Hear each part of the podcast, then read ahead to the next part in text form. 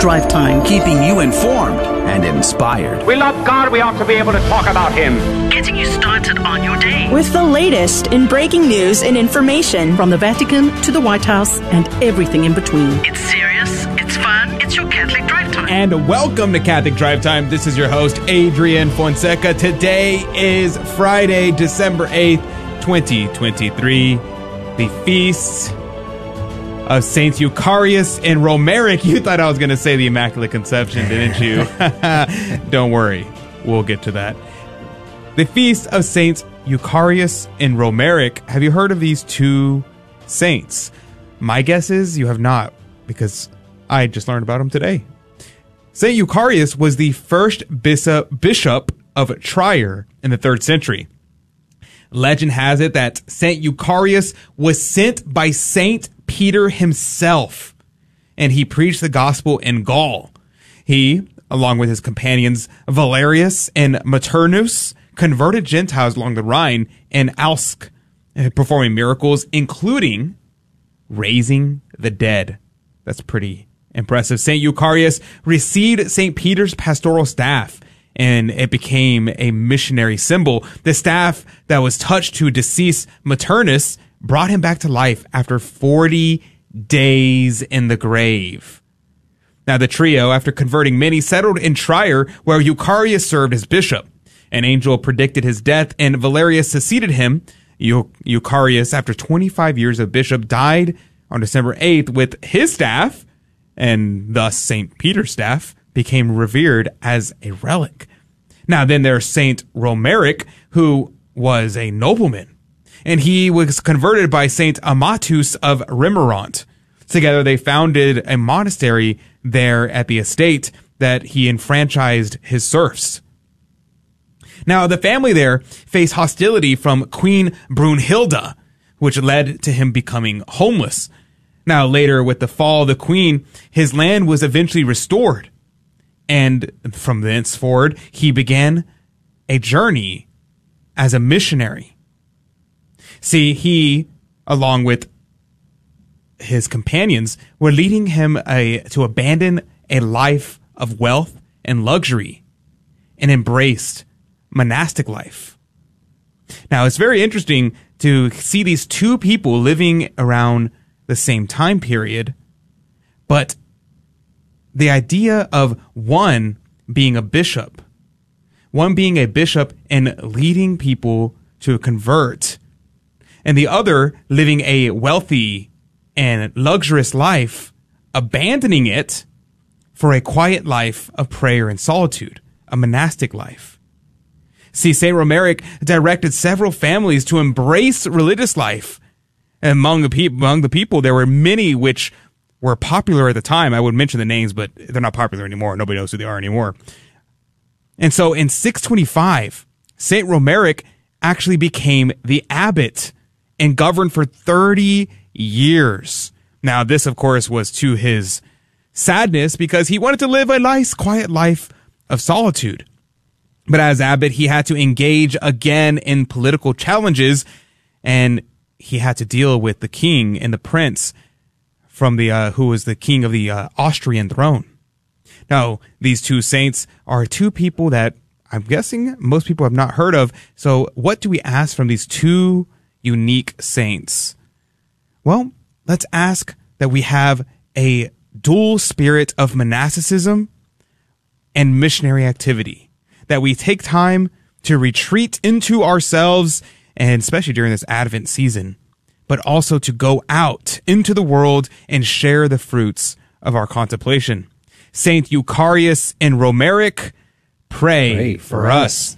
Uh, joining us right now is Rudy Carlos. Good morning to you, Rudy. Good morning, Adrian. It is so nice to have a day off today. Amen. Or are we?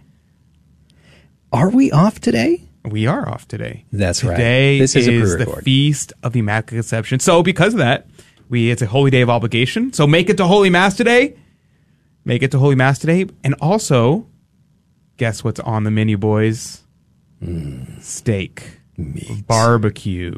Taste of Texas. Ooh, that's a good idea. Taste of Texas. Yeah. You know, my, uh, at the parish, they're actually doing a barbecue on this Friday. Really? Yeah. You can, you can just go and have yeah, a barbecue? Uh-huh. Wow, that's so cool. After, after Mass, they're throwing a barbecue, so I'm really excited for that. I'm definitely going to scarf down some barbecue. I'm yeah. really excited for it. Uh, what are you going to eat on this Meat Friday? A rare circumstance. I'd be very curious. You should watch our social media feeds. I'd be very grateful if you would join us in that and have a discussion with us. It'd be a great time. So just hop on our social media feeds and leave a comment. What are you doing to celebrate the Feast of the Immaculate Conception? It'll be a wonderful thing to talk about with you. Now, one other thing before we get started is keep in mind today, because of the Feast of the Immaculate Conception, I have an awesome interview with Father Elias Mary. You're going to love this interview, all about the Immaculate Conception, things I guarantee you've never heard before, because I learned brand new things during this interview. So you're going to love this interview. I guarantee it. Um, if you don't, don't let me know. Okay. And coming up in the next hour, I have a story about Our Lady of Guadalupe. Her feast day is coming up this upcoming Sunday, the Feast of Our Lady of Guadalupe. And I have a story that very few people know about Our Lady of Guadalupe and a ship that was almost sunk but was saved by Our Lady. I'll share that story with you in the next hour. So you're going to want to tune in for every moment of the show. And if you miss a second of it, don't worry. Hop on our social media feeds and you will be able to watch the whole thing there. But let's begin with prayer. We're going to be praying for your intentions. We're going to be praying for the salvation of souls, the liberty and exaltation of Holy Mother Church, for our friends, family, and benefactors, and all those we promise to pray for. We pray in a special way for my grandfather, that he be miraculously healed, for my friend's uh, newly born son, Nicholas, who's four months preemie, and we pray in reparation for sins and outrages against the Immaculate Heart of Mary. In the name of the Father, and the Son, and the Holy Ghost, amen. O divine infant Jesus, I have recourse to thee. Please, through thy blessed mother, assist me in this necessity, because I firmly believe that thy divinity can help me. I hope with confidence to obtain thy holy grace. I love thee with all my heart and with all the strength of my soul. I repent sincerely of my sins, and I beg thee, O good Jesus, to grant me the strength to triumph over them. I resolve nevermore to offend thee, and I come to offer myself to thee with the intention of enduring everything rather than to displease thee. Henceforth I desire to serve thee with fidelity, and for the love of thee, O divine infant, I will love my neighbor as myself. All-powerful infant, I, O Jesus, I implore thee again, assist me in this need. Grant me the grace of possessing thee eternally with Mary and Joseph, and of adoring thee with the angels in the heavenly court. Amen. In the name of the Father, and of the Son, and of the Holy Ghost. Amen. And now your headline news with Rudy Carlos. Good morning. You're listening to Catholic Drive Time, keeping you informed and inspired. I'm Rudy Carlos, and here are your breaking news and headlines today. Here's a piece of uh, breaking news. Uh, Bishop Strickland is barred from saying Mass in the Diocese of Tyler, Texas. LifeSite News has learned that Bishop Joseph Strickland has been barred from saying Mass in the Diocese of Tyler. At a recent staff meeting, employees were reportedly informed that while Bishop Strickland cannot offer Mass in the diocese, he may do so somewhere else. The source is known to LifeSite News. So clearly this is a developing story. LifeSite also has learned that Bishop Strickland is currently on retreat at an undisclosed location. It's not known if he's been made aware of the decision yet. And I'm going to pull some more stories here from Catholic Vote. Uh, make sure to join their Loop email blast. Uh, you can get you know, the news in the morning as well. Uh, McCarthy is to resign from the House seat.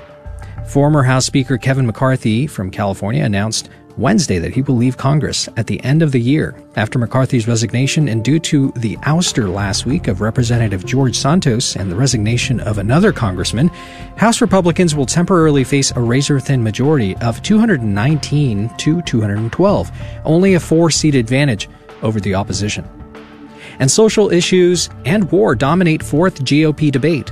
At the fourth and likely the final G O P primary debate on Wednesday night, Vivek Ramaswamy blasted Nikki Haley and Chris Christie's neocon foreign policy, and Ron DeSantis uh, confronted Haley's opposition to protecting children from being subjected to trans procedures.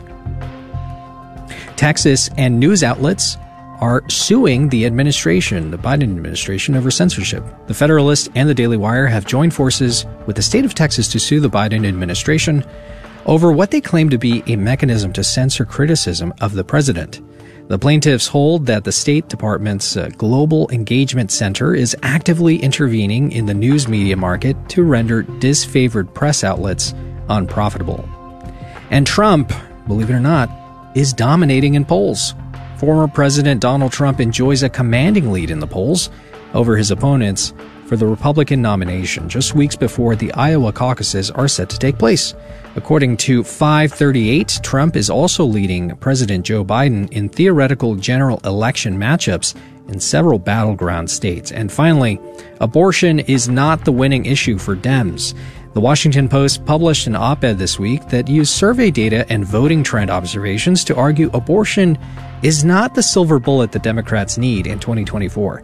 Many pro-choice voters are still quite willing to vote for Republican candidates, wrote, wrote uh, the author of the op-ed. And those are all of your breaking news and headlines today. May God bless all of your holy efforts. Please keep us in your prayers. And uh, thank you for listening to Catholic Drive Time. Back to you, Adrian. The gospel of the day comes from Luke chapter one, verses twenty-six through thirty-eight. Now, this is the whenever our the angel Gabriel appeared to the Blessed Virgin announcing the birth of our Lord. Now, Cornelius Alapide's commentary, I cannot recommend highly enough to go look it up and read it yourself because it is an hour-long read today. So we're not going to talk about all of it, clearly. We're only going to talk about the last verse here, verse thirty-eight. And Mary said, "Behold the handmaid of the Lord, be it done unto me according to thy word." And the angel departed from her. Now, Cornelius Lapide, talking about this, had, as you can imagine, had much to say. He said, "The angel stood and was silent, eagerly expecting the answer and consent of the virgin," which Saint Bernard says that Adam and all the patriarchs and prophets, being anxious concerning the coming of the Messiah and the salvation of men, were waiting for this consent. And he adds, quote, "The whole world prostrate at thy knees is waiting for this, and rightly, since on thy words depend the consolation of the miserable, the redemption of the captives, the liberation of the damned, the salvation, and in short, of all the sons of Adam. Make answer, O Virgin, speedily speak the word, which earth, which the dwellers below and the dwellers on high are waiting for.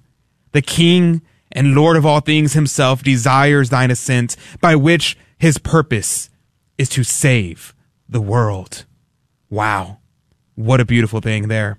Now, going on, Cornelius Lapide continues and says, okay, so when was it that Our Lady actually conceived the child Jesus? At what moment? He presents three theories. He said some have believed that the angel came to the Blessed Virgin and the incarnation happened before the angel showed up, which is why he says, "The Lord is with thee." Now, he says a second opinion is that Christ became incarnate when the angel saluted her and said, "Hail, thou art full of grace." And at that moment, she was she conceived of our Lord. Others appear to think that he became incarnate when the angel said, "The Lord is with thee," at the moment he said that.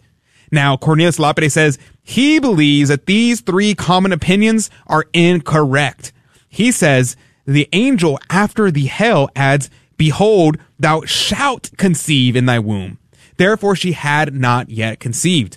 And again, the Blessed Virgin, giving her assent to the angel, says, "Be it unto me according to thy word." Therefore, it has not yet taken place.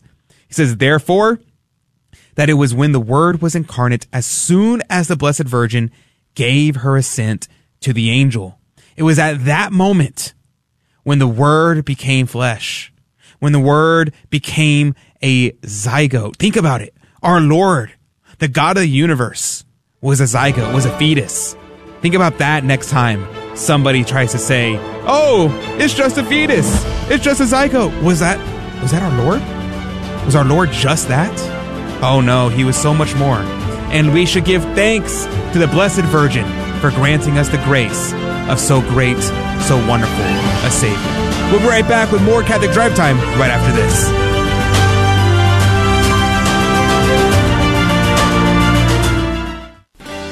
Hope. The Catholic Encyclopedia has much to say about hope. Going online to new advent dot org, we see hope explained as the desire and expectation of future good. Each of us prays and looks to the situations and events of our lives with a desire and expectation that something good awaits us. We pray for the ultimate good, a close and intimate relationship with God. During Advent, we also look to the prophecy candle of hope. The prophet Isaiah foretold of the coming of Jesus. As Christians, we must stay firm in our expectation of goodness, for our salvation lies in seeing goodness in people and focusing on our relationship with God. Jesus said that the kingdom of God is now. Like a guiding star in the night, hope is born as we turn our desires and expectations to God. This has been a bit of Catholic encouragement from Michael Gisandi. There will come a day when each of us will be asked to review the movie of our life and give an account to God. We will sorrowfully relive the bad times and joyfully revisit the good. Thankfully, no matter what you've done, there is hope, since Jesus came not to condemn the world, but to save it. So if you've been away from church for a while, we invite you to come home and find the peace that only comes from God. Visit Catholics Come Home dot org.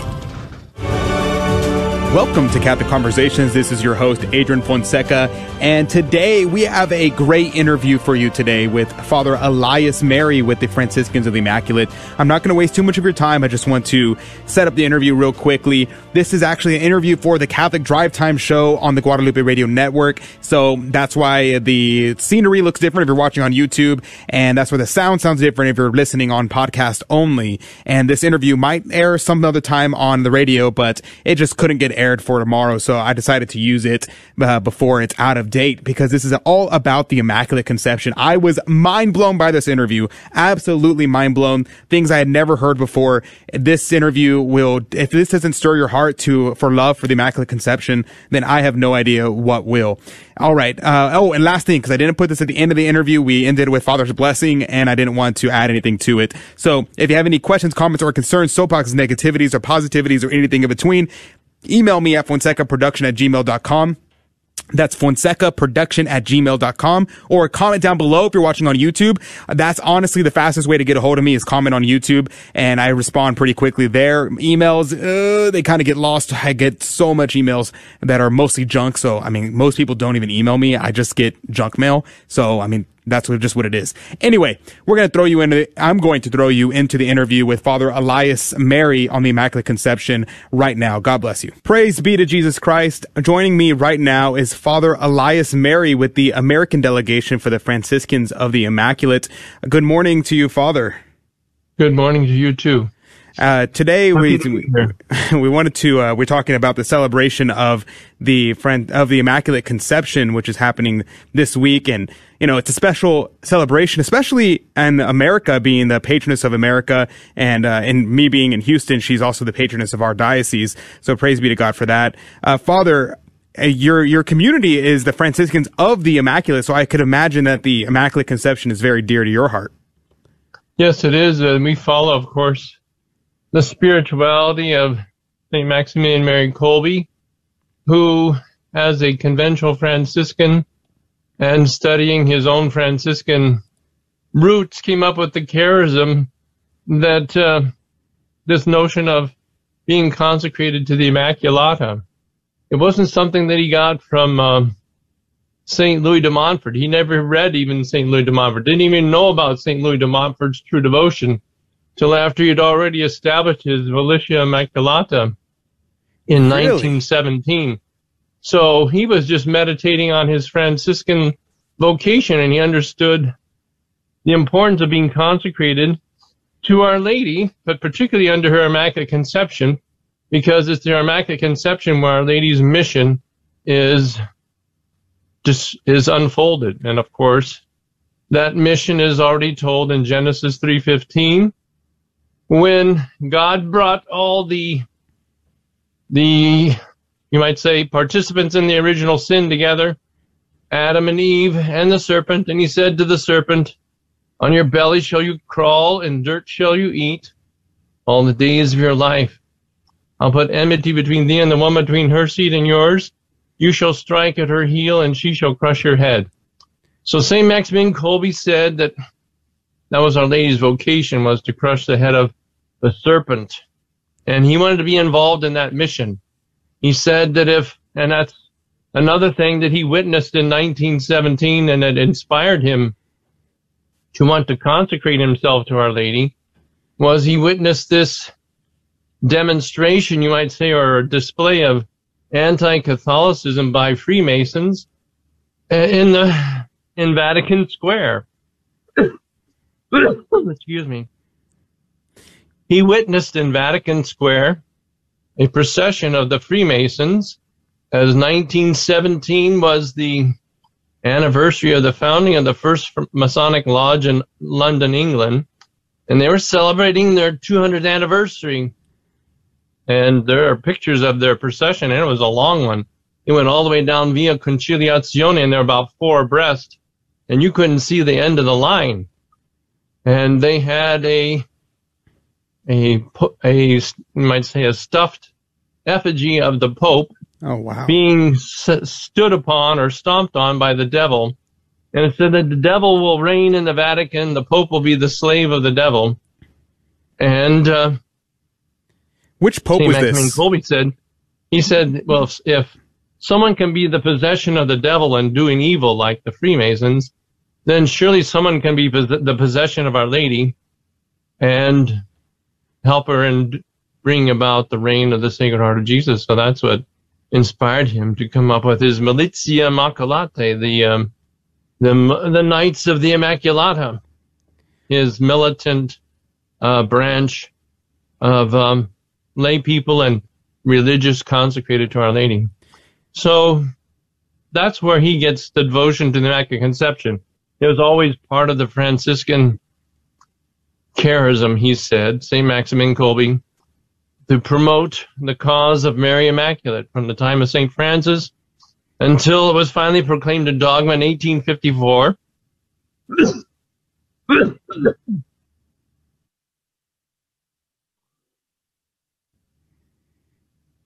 Many don't know that the Franciscans, of course, were champions of the Immaculate Conception.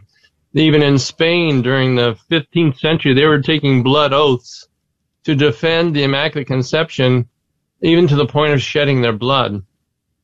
And, um, and of course, those Franciscans from Spain brought devotion to Our Lady's Immaculate Conception over here to our new world. You know, when you talked about patroness of the United States, you know, tomorrow is the or Solemnity of the Immaculate Conception.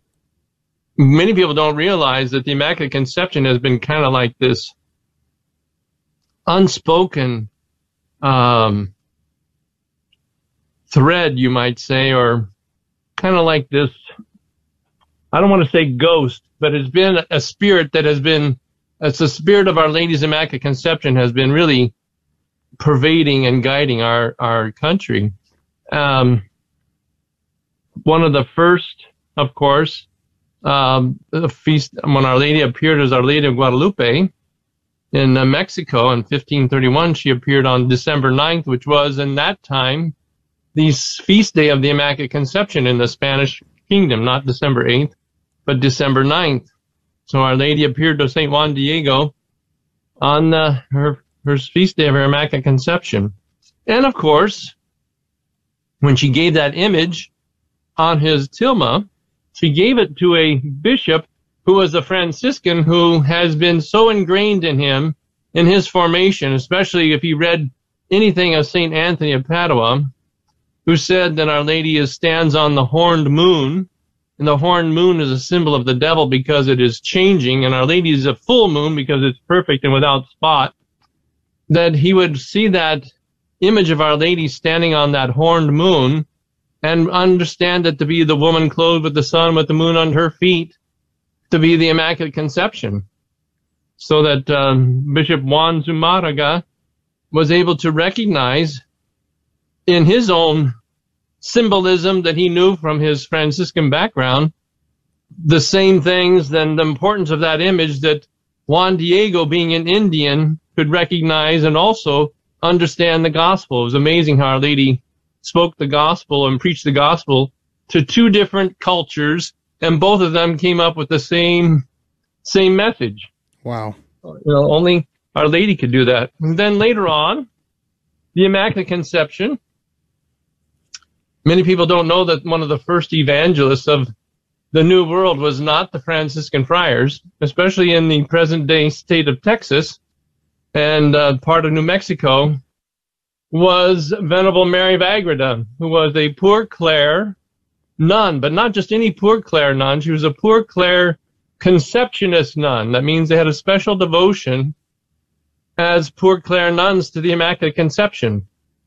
And uh, she bilocated from her convent in Spain over seven hundred times, they say, to the Indians in that present-day area of part of Texas, I think near El Paso, and part of New Mexico. When she first appeared, they fired arrows at her, and uh, she disappeared and came back again. Eventually, they allowed her to speak to, the, to them, and she evangelized them. And after she had converted them to Catholicism, she said, "Go now in a procession with a cross made from two uh, pieces of wood, and go and show yourself to the friars and be baptized." And so they did. And when they came in procession, the friars are looking at these Indians coming in procession with a cross at front of them, and they said, "Where did you hear about the gospel? Who told you about Jesus and salvation?" And they said, "A woman in blue taught us of the catechism and said that we must present ourselves to be baptized." The interesting thing about it is that the last time she appeared to the Indians, um, and the Spaniards weren't sure who this woman in blue was. They thought maybe it was the Blessed Virgin Mary herself. But the last time Mary of Ágreda appeared to the Indians, a, a miraculous flower appeared in the valley, in the meadow, the same color as her mantle. And that blue flower is the state flower of Texas, the Texas bluebonnet flower. So Texas, I guess, doesn't realize how much it's been Um, blessed by hmm. by Our Lady's Immaculate Conception, especially with this special miraculous flower that was left behind. So that's the Immaculate Conception through this sister who evangelized the early inhabitants of our land. And then when Pius the Ninth uh, proclaimed or asked the bishops to come to Rome to just talk about whether or not Our Lady was the Immaculate Conception, the eventually, of course, it, it came down to the Pope. He had to make the decision because the bishops couldn't agree and were kind of in a confusion. So he took the matter into his own hands and he proclaimed the Immaculate Conception. But at the the ceremony where he was to read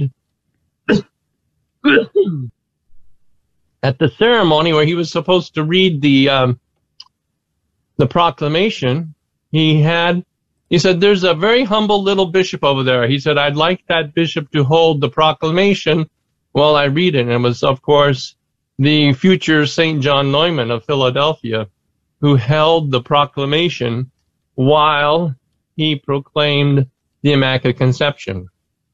And so we're talking about the Immaculate Conception, and it's important because the Miraculous Medal was also a very important means by which Our Lady used that medal to increase devotion, to help create a swell, you might say, of devotion to Our Lady's Immaculate Conception because of all the miracles she worked through that medal, which she asked Sister, at that time, Sister Catherine Labouré, who had a hard time, but eventually convinced her spiritual director to have the medal struck and distributed.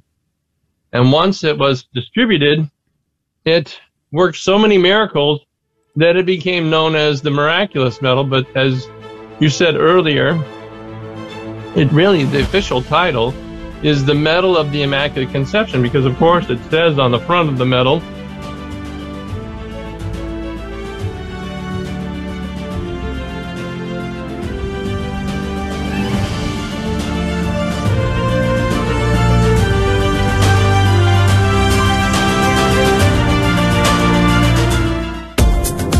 Hi, this is Trent Horn from Catholic Answers. Has anyone ever told you that they believe abortion is wrong, except in the case of rape?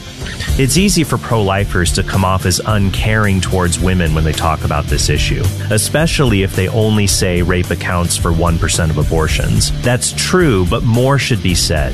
Strongly affirm that rape is an awful crime, and that women are victimized when others don't take this crime seriously. Some countries execute rape victims in honor killings, which is barbaric. In our country, we don't execute rapists, much less rape victims, and yet we execute the child who was conceived in rape, the other innocent party. Shouldn't we oppose acts of violence against rape victims and the children conceived through rape? This has been Trent Horn with a Catholic Answers Pro-Life Minute.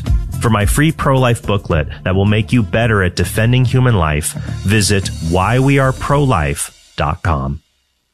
So many of us carry such heavy burdens. You're crazy! Deep within, we struggle because sin separates us from God. But thanks to the grace of confession, God compassionately listens, forgives, and sets us free. So if it's been a while since you've been to confession or Mass, come home and experience a fresh start. Visit Catholics Come Home dot org. Is the Medal of the Immaculate Conception, because of course it says on the front of the medal, O Mary, conceived without sin, pray for us who have recourse to thee.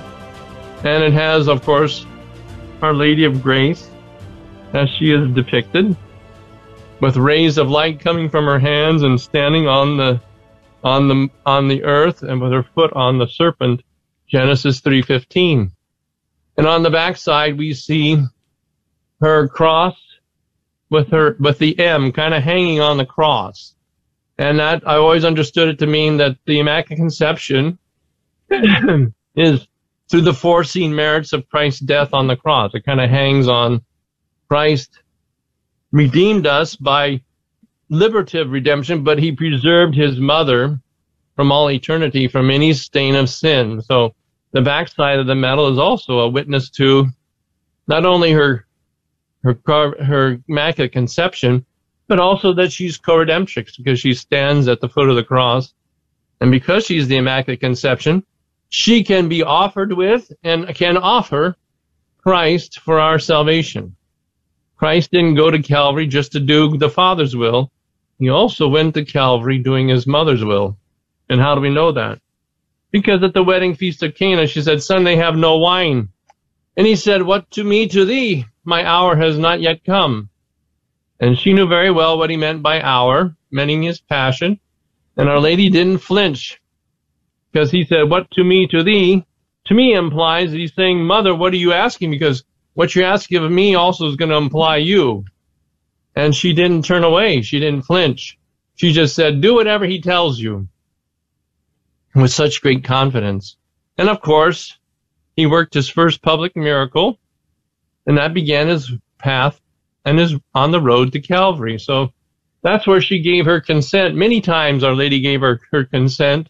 Not just at the beginning when she became the mother, but she also gave her consent to be the co-redemptrix, uh, and wanting to unite her sufferings with her son and to give him permission. He wouldn't go to Calvary without her permission either. So that's the importance of Our Lady's role as the Immaculate Conception.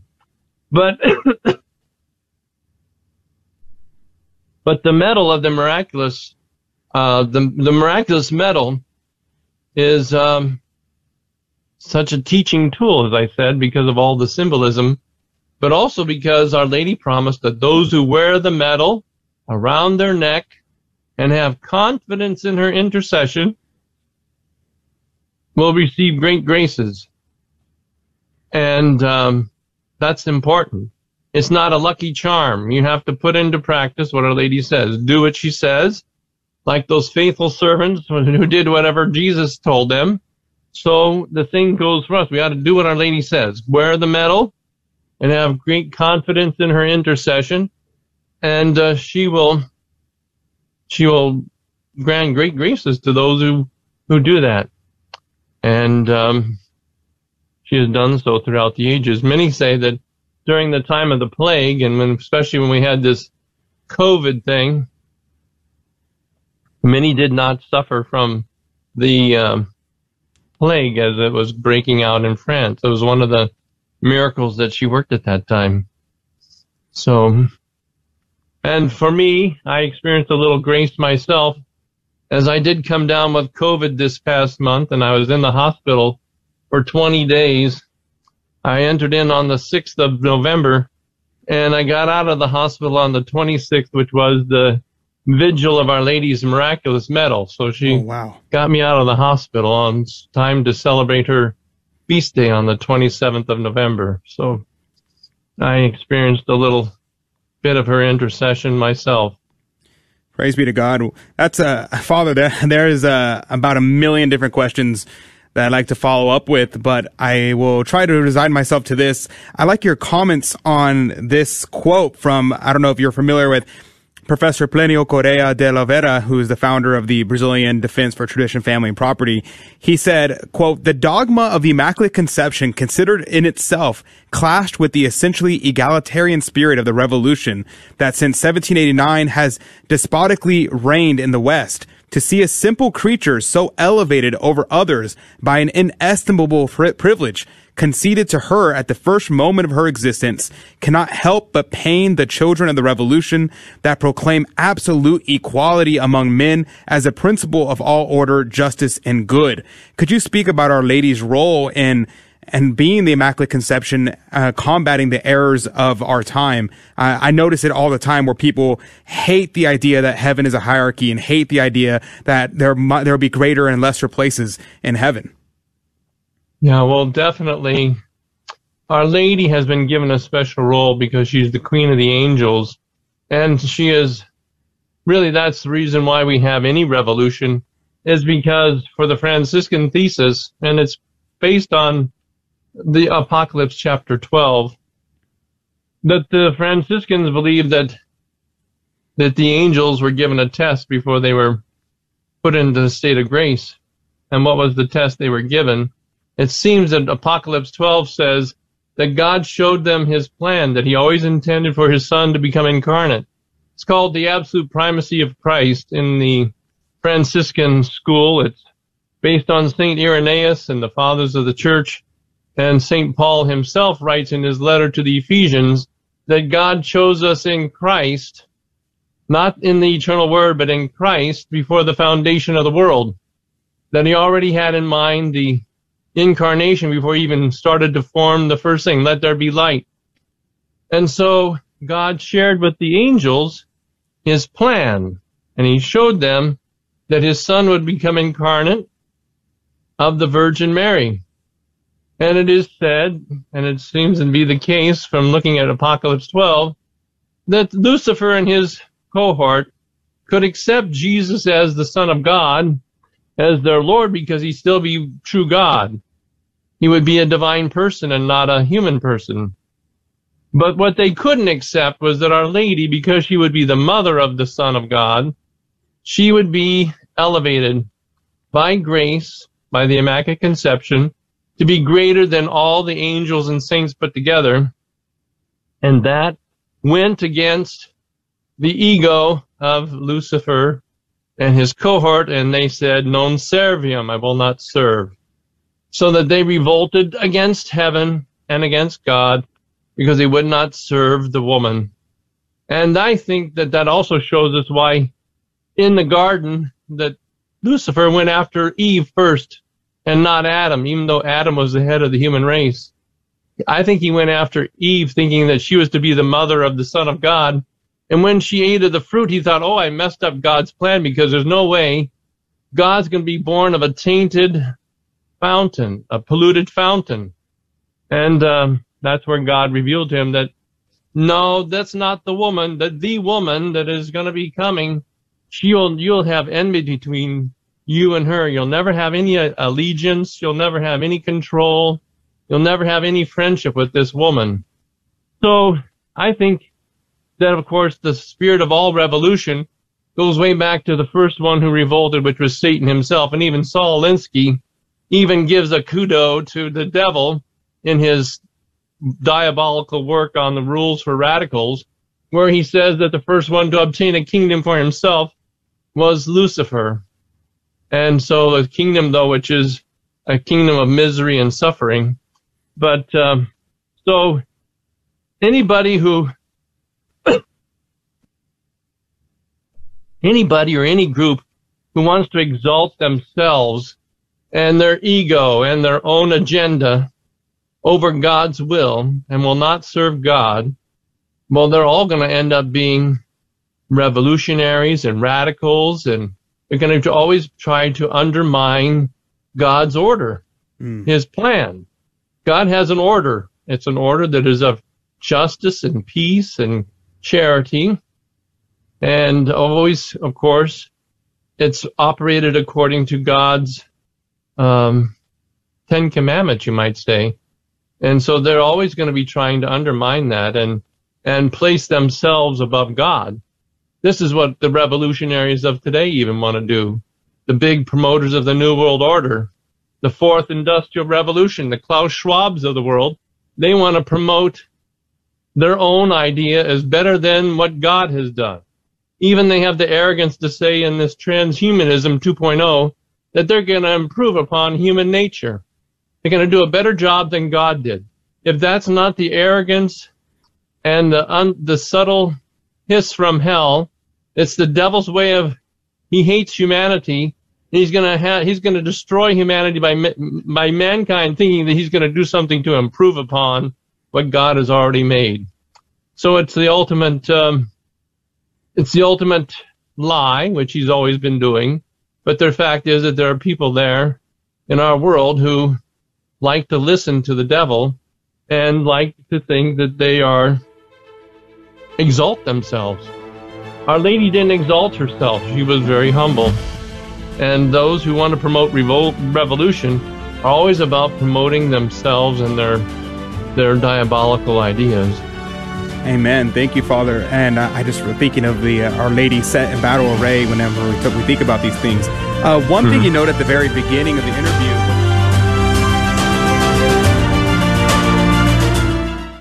I would always hear from uh, different people at non-Catholic churches that Catholics were going to hell, or that they really didn't know who the Lord was. The Catholic Church is not all what people say it is. I mean, it's completely different. There's so many stereotypes. It's very possible to know the Lord, and it's very possible to have a relationship with God in the Catholic Church. I believe I was born into the Catholic Church, and that's where I belong. If you've been away from the Catholic Church, visit Catholics Come Home dot org.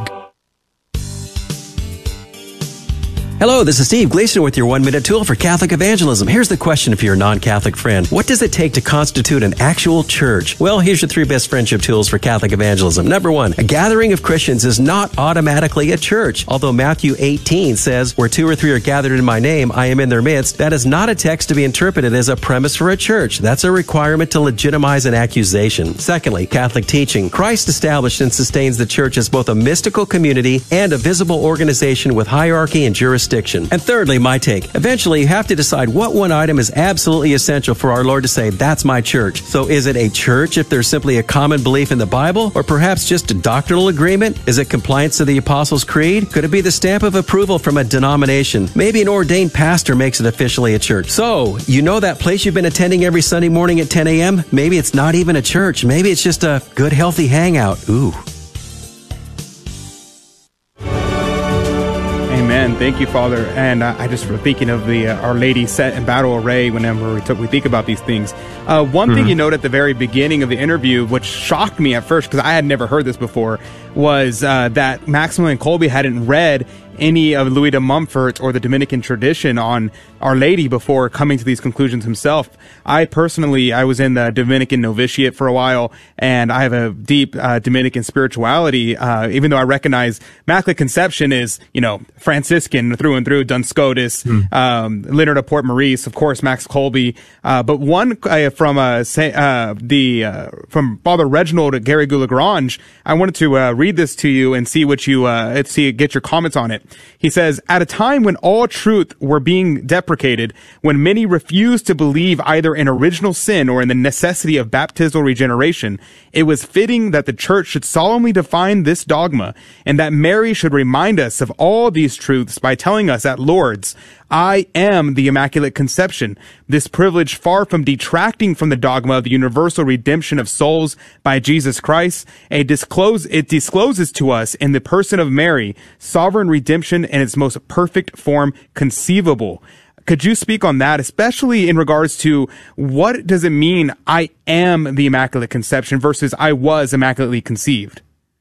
Well, I think it points to the fact that just as when God said to Moses, I am who am, it's his nature to be. God's, God's the only one that is necessary being.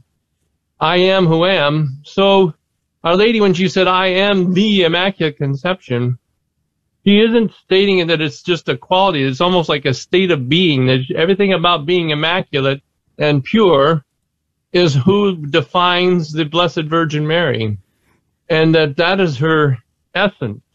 That, of course, that we also know that your, our existence comes at the moment of our conception. So it's, it's also very important, I think, that she identifies her personhood with her conception. I am the Immaculate Conception. You might say we are tainted conceptions, but she is the Immaculate Conception, the one that never was and never would be under the dominion or influence of the evil one.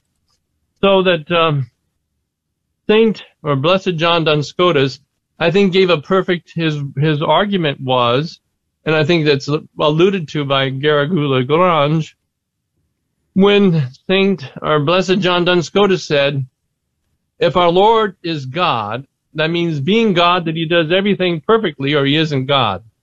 And so if he's the perfect Redeemer, that means there has to be at least one member of the human race who is perfectly redeemed, or he's not a perfect redeemer.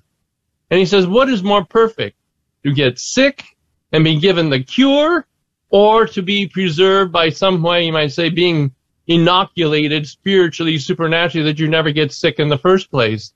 And he said, of course, the first is more perfect, and that's called preservative redemption.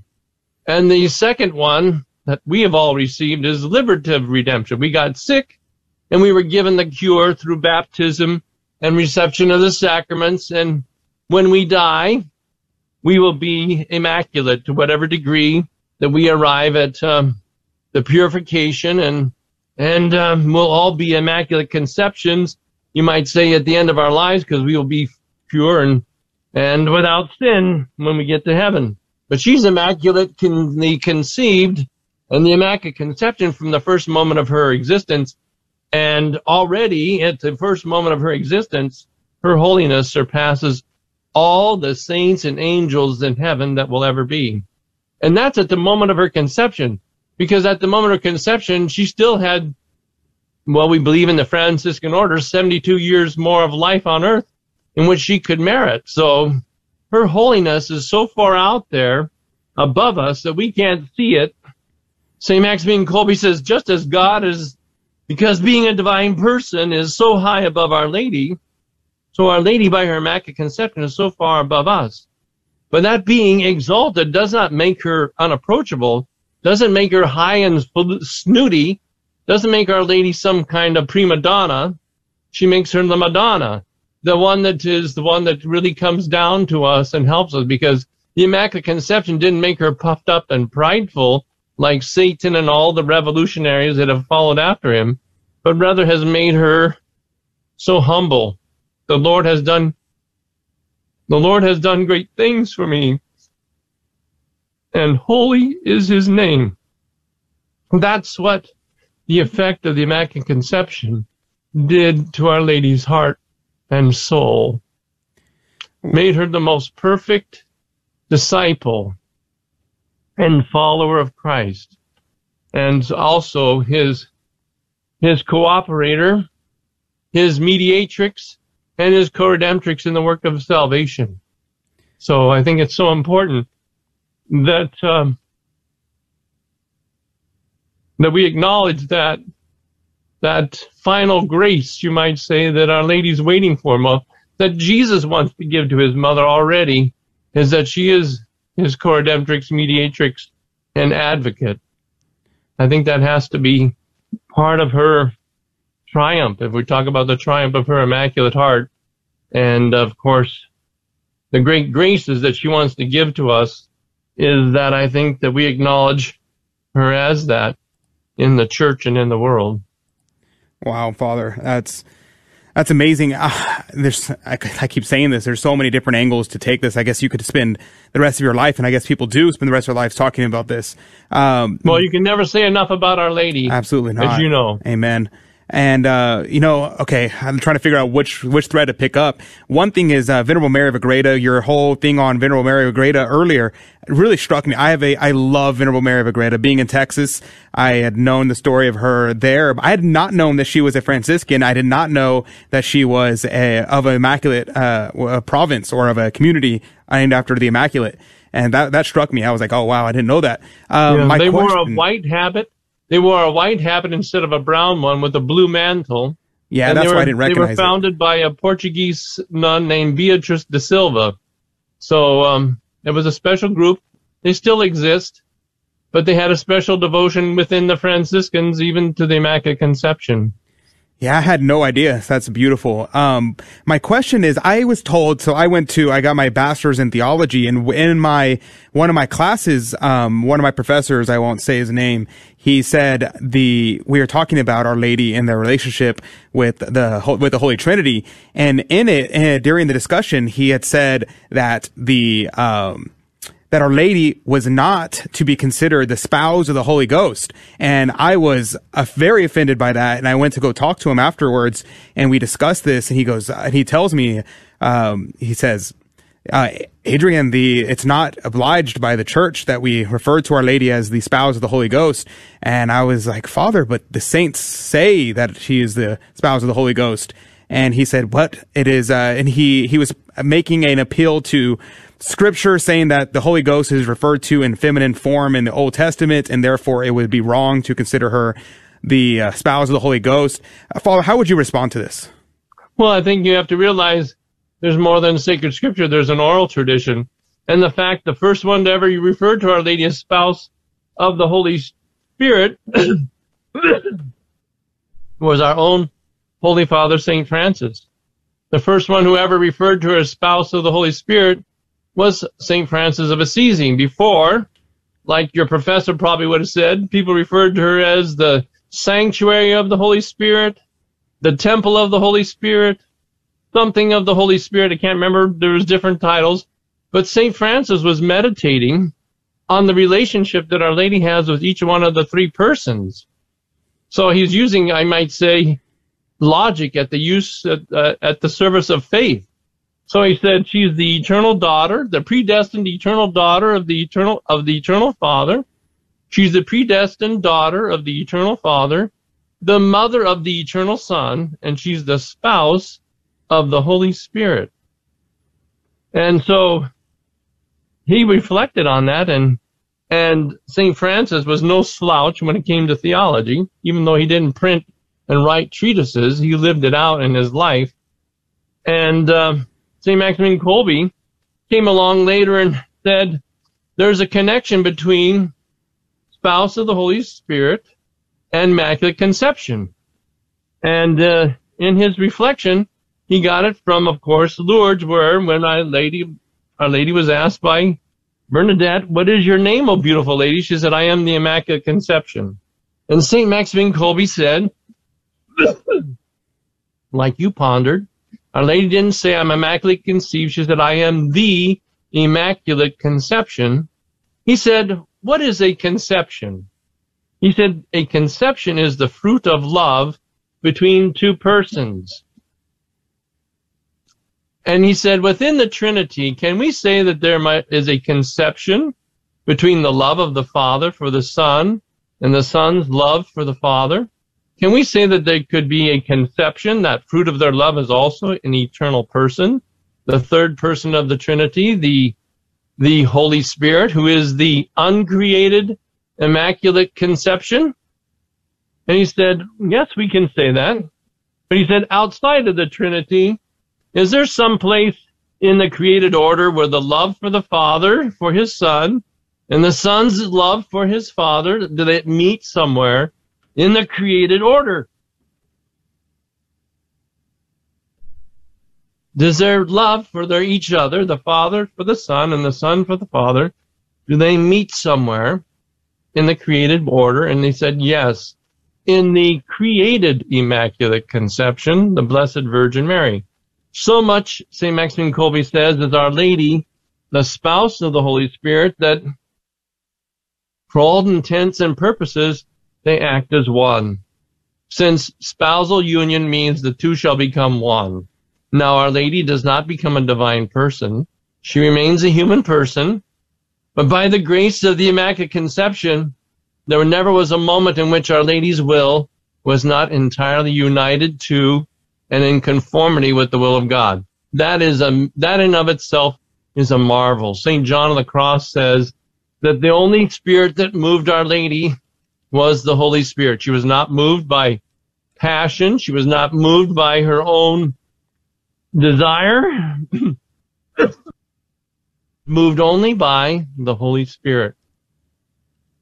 Wow. So I can't imagine why someone would have a problem with Our Lady being the spouse of the Holy Spirit, just reflecting on the fact that each and every one of us has a relationship with the Trinity, and she, by par excellence, has a relationship that is far more exalted than anyone else, is that fact that she is the predestined daughter, since the, the absolute primacy was that God intended the incarnation from all eternity. That means he already had in mind the woman he would take that human nature from for his Son. She is the mother of the eternal Son. She is not an incubator. She was truly the mother who conceived the Son of God, and she is truly is the spouse of the Holy Spirit. The Holy Spirit loves her because she is the most She's the one who's, who opened her heart completely to him.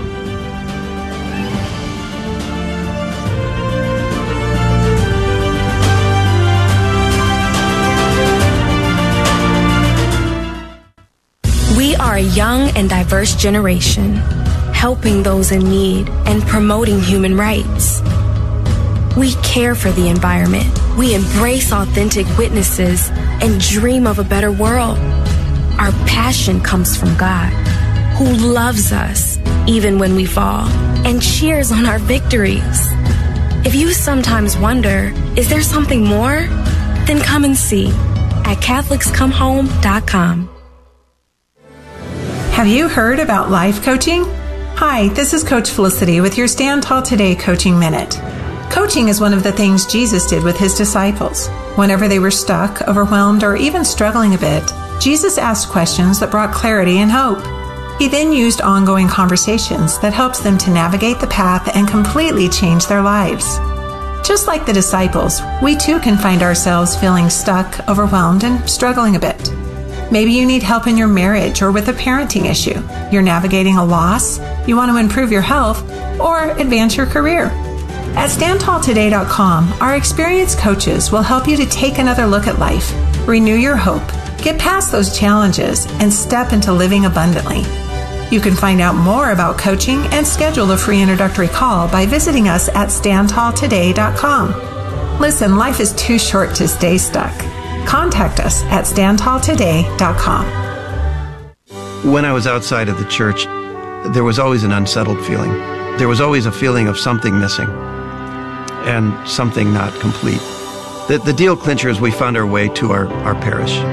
And we met just an incredible pastor. We learned things that we'd never been taught. Wouldn't be the person that I am without the church and without the sacraments, particularly the Eucharist. I can't live without it. If you've been away from the Catholic Church, visit Catholics Come Home dot org. Over the years, people were treated as less than human because they were a different race, a different faith, or vulnerable. But over time, we must learn that we are all God's children, created in his image, that all human creation has an inalienable right to life, liberty, and the pursuit of happiness, a right to love and be loved, So let's cherish the sanctity of life, because we know how it feels when others treat us as less than human.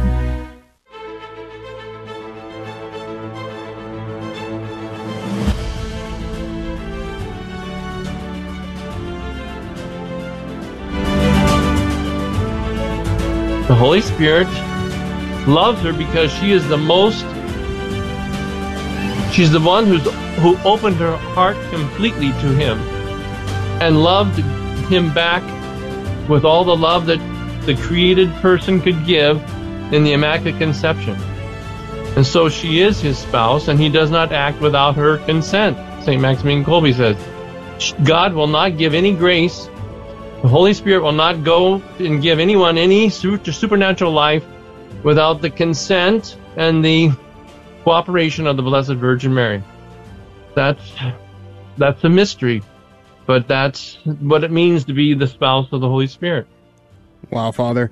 Uh, this is just so amazing. Uh, I'm trying to limit myself to only two more questions, and then I'll let you let you off.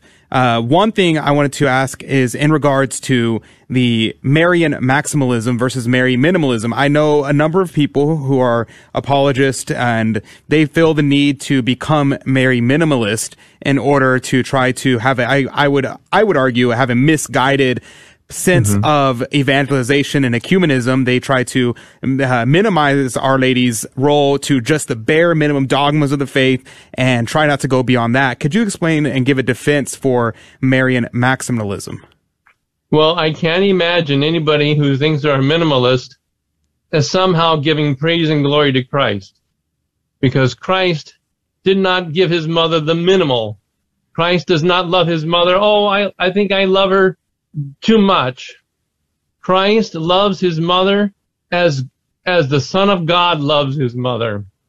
And I think that the day you have more devotion than Jesus to Mary, then you'll have too much devotion. So I can't imagine anybody who thinks they're a minimalist is somehow thinking that they're imitating or pleasing Christ, because the first maximalist, when it comes to devotion to the Blessed Virgin Mary, is Jesus Christ. He loves His mother to the max. And that's why He wants the fifth Marian dogma, because she isn't getting all the the glory that she deserves. Jesus wants her to have that.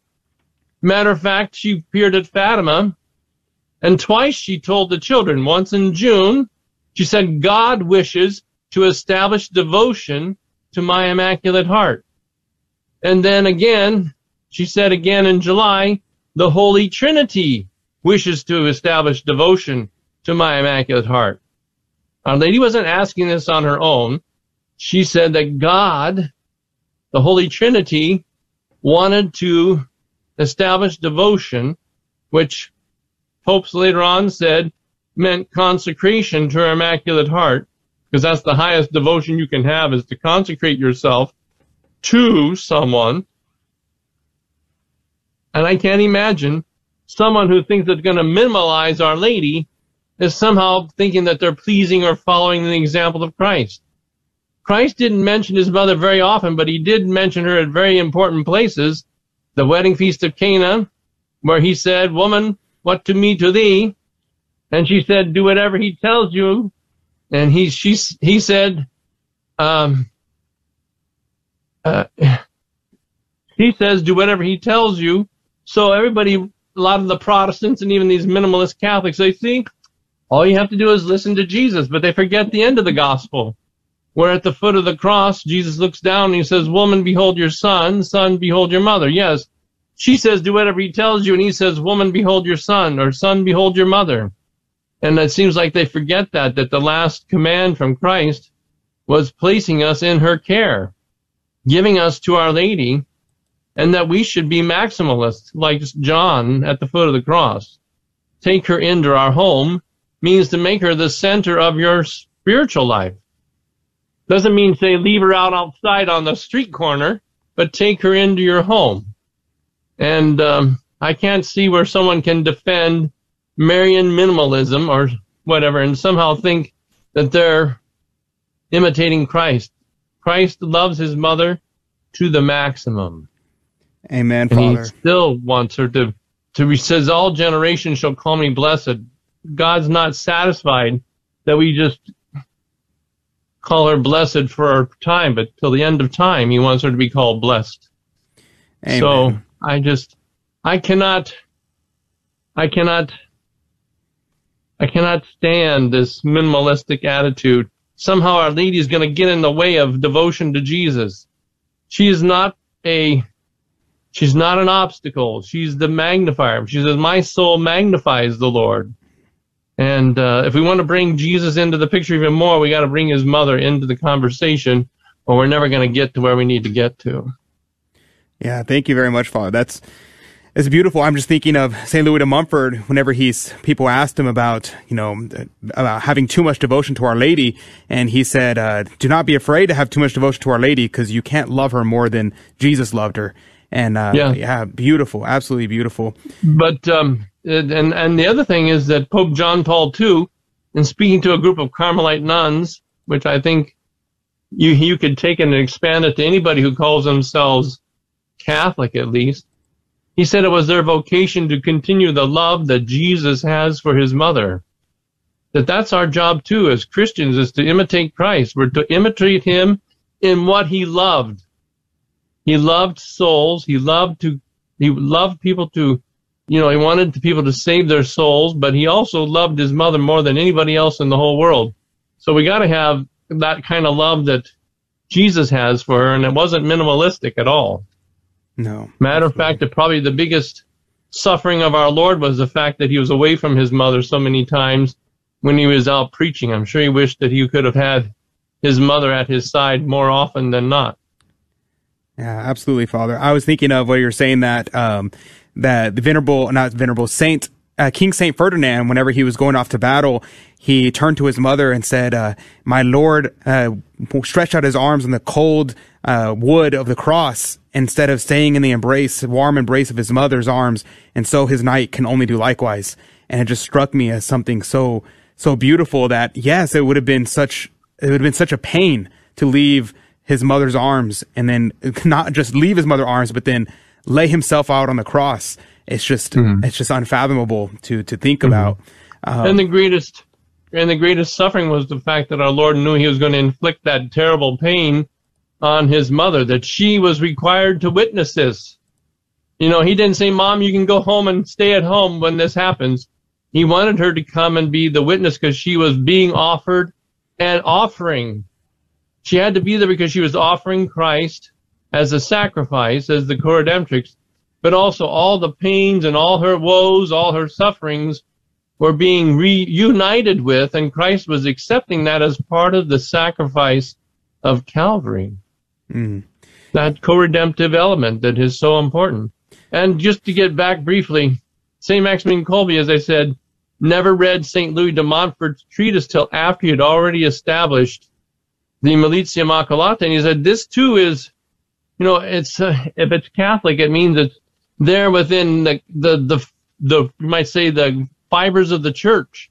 This whole notion of consecration to Our Lady, because it came to us from the foot of the cross, from Christ mm-hmm. Himself, His apostolic origins. At the foot of the cross, where you have co-redemption, you also have co- consecration. So those who are consecrated to Our Lady also have to be united with and and believers and promoters of co-redemption. Because they both were born at the foot of the cross.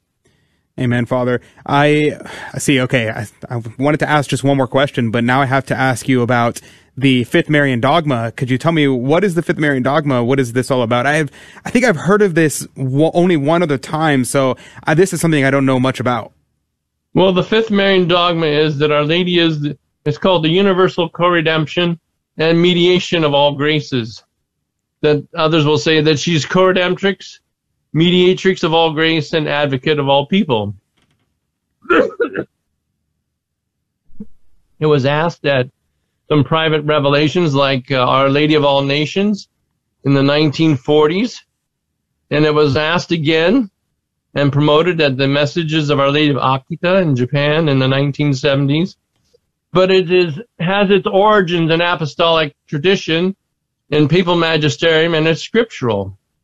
And what co-redemptrix means, and co-redemption means, is co in front of redemptrix means cum in Latin, which means with. feminine coredemptrix. As opposed to redemptor, we have redemptrix. The feminine counterpart who was with the Redeemer. She who was with the Redeemer. And that means that that Our Lady participated in a unique way in the redemption of everyone, not just in subjective redemption, but in the objective redemption of every soul who would ever live. Our Lady participated in that, like Christ, but subordinate to Christ. But it was part of that offering that Christ asked of his mother and required of his mother, that she gave her consent, that she said, yes, I will, that you should suffer at Calvary. She gave her consent when she said being the, become the mother of the Redeemer. And then later on, she gave that consent to further, as time went on, he enlightened her more and more about his mission. As Saint Peter Julian Amard said, those thirty years that she was, and she and our Lord were in that house together in the hidden life, they weren't playing cards all night. Mm. They were, he was instructing his mother about his role and his work of redemption, so that she was already enlightened greatly about what her son was about and what he was to do. So that when it came time to the wedding feast of Cana, when she said, son, they have no wine, he, he said to her, my hour, what to me to thee, my hour has not yet come. It's not time for my passion. And she said, oh, without saying anything else, do whatever he tells you. She said, oh, yes, it has. I'm now asking you to work your first public miracle, which means we're going to begin the way of the cross, the way to Calvary. So she had to give her consent, and he waited for her to give her consent before he began his public ministry. But she also had to give her consent at the foot of the cross and to all that he endured. So she gave her consent many times. But also she contributed to the sacrifice of Calvary, which no one else can say, that is bone of my bone and flesh of my flesh. There would be no offering. There would, Christ would be no, would not be a priest if he had not taken on flesh in the womb of the Blessed Virgin Mary. The first seminary was the womb of the Blessed Virgin Mary, because that's where Christ became a priest.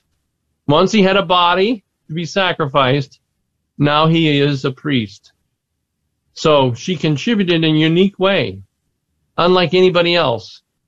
We had a, I had a novice master who used to go to Boston College for a catechetical class.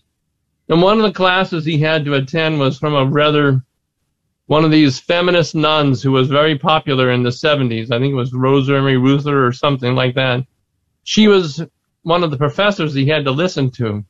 And always she kept repeating, he said, throughout the semester, oh, Our Lady's just like you, and she's just like me. I love Our Lady because she's just like you, and she's just like me. Finally, he raised his hand towards the end of the class and end of the semester, and he said, sister, she said, yes, Friar, what do you have to say? He said, I just want to say to you that I love Our Lady because she's not like you and she's not like me, because if she's like you and she's like me, she can't help me. Because mm-hmm. if she's like me and she's like you, we're all drowning in the ocean. We need someone who's not drowning, who can help pick us up out of the water. And so that's why I love her, because she's not like me and she's not like you, because God loved her too much and he made her the Immaculate Conception to help us, the little beachhead of grace in all of humanity, that Christ could come and enter into the world and redeem us. Wow, Father. I, I, that made me think of um, these horrible blasphemies against Our Lady that have been happening. I'm thinking of I'm thinking of so many things right now that we have to make reparation for. But I'm uh, specifically yes. thinking of, I was at Washington, D C for the March for Life, and a certain bishop was giving a sermon, and in it he blasphemed Our Lady by saying that she was an unwed mother and that our Lord was yes. born out of wedlock, and just mm-hmm. trying to be relatable, trying to come from a good place, but absolutely horrific. And it, it broke my heart to hear it yes. from the mouth of a bishop of the church. Yes, that pains my heart whenever I hear someone say that Our Lady was an unwed mother. They do not understand the nature of, of them, of the rite of matrimony in the ancient Hebrew tradition.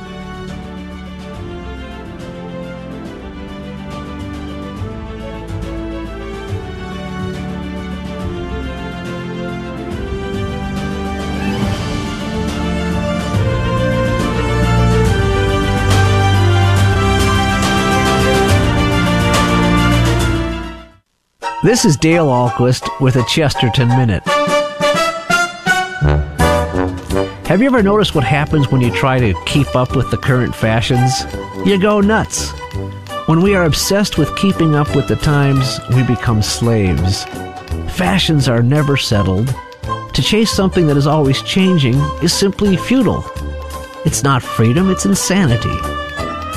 G K Chesterton says, "The Catholic Church is the only thing that saves a man from the degrading slavery of being a child of his age."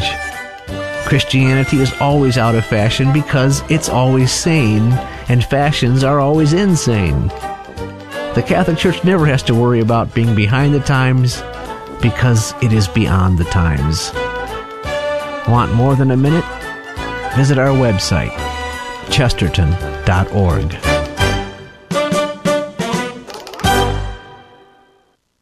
There was no single event. It was more gradual. You know, eventually you just you don't go one Sunday, and then you don't go two Sundays in a row. Then went through a divorce and um, ended up being a single parent. If I didn't have church or God, I, I, I would be back at that lonely stage, that trouble stage. Whenever you get anxious and worry about things, you just know that Jesus has it under control. If you've been away from the Catholic Church for any reason, visit Catholics Come Home dot org. Yes, that pains my heart whenever I hear someone say that Our Lady was an unwed mother. They do not understand the nature of of them of the rite of matrimony in the ancient Hebrew tradition, in the ancient culture, that there was two parts to it. That she was a married virgin at the time. Espoused didn't mean engaged, it meant already they'd exchanged vows. So she was a married virgin at the time when Uh, the angel Gabriel appeared to her, and uh, God would not choose a dysfunctional relationship in order to make it the perfect example of all families. He would not do that. He would not choose a dysfunctional relationship, which is not a married couple who's vowed to themselves to be true to each other till death do them part, to make that as a model for all for all families. He would already have it done in a proper way, that they made their vows, but they had not come to live together, which was a perfect way to explain how Our Lady was a virgin, betrothed to a man named Joseph, and why she would then say that she had a vow and they were not going to ever be engaged in the marital act, is that when the angel said to her, "You're going to conceive and bear a son," she says, "How can this be since I know not man?" You know, and say, "Well, what are you talking about? You're married. Why would you be not knowing man?" Because they never intended. Mm. So it is the beauty of God's ways, which all we can do is wonder and marvel at them. And um, and I, like the the I, the dear sister who spoke at this Re- Republican National Convention, she also said the same thing, that Our Lady was an unwed mother. I just cringe when I hear that. Mm-hmm. It's because it's not true. And Um, God did not choose a dysfunctional uh, relationship or or situation to make her the, the the model of all virgins and mothers, and to be the the foundation for the Holy Family. Amen, Father. Okay, last question, Father, I promise, is the last one. Uh, could you leave us with some practical notes about the Holy Rosary, the Miraculous Medal, maybe the Brown Scapular? Uh, leave us with some practicality. How can we uh, live out this devotion to the Immaculate Conception in our lives via the devotions that the Church has given us? Well, first of all, we need to make use of them. We need to wear the scapular. We need to wear the Miraculous Medal. This year... This year, twenty twenty-one, is the seven hundred seventieth anniversary of Our Lady giving the brown scapular to Saint Simon Stock. So I don't think most of us will be around in twenty fifty-one, which would be the eight hundredth anniversary. But I'm already celebrating at least the seven hundred seventieth anniversary of the giving of the brown scapular this year on July sixteenth. So the scapular was given as a sign of consecration to her Immaculate Heart, has a great promise to keep us from the fires of hell.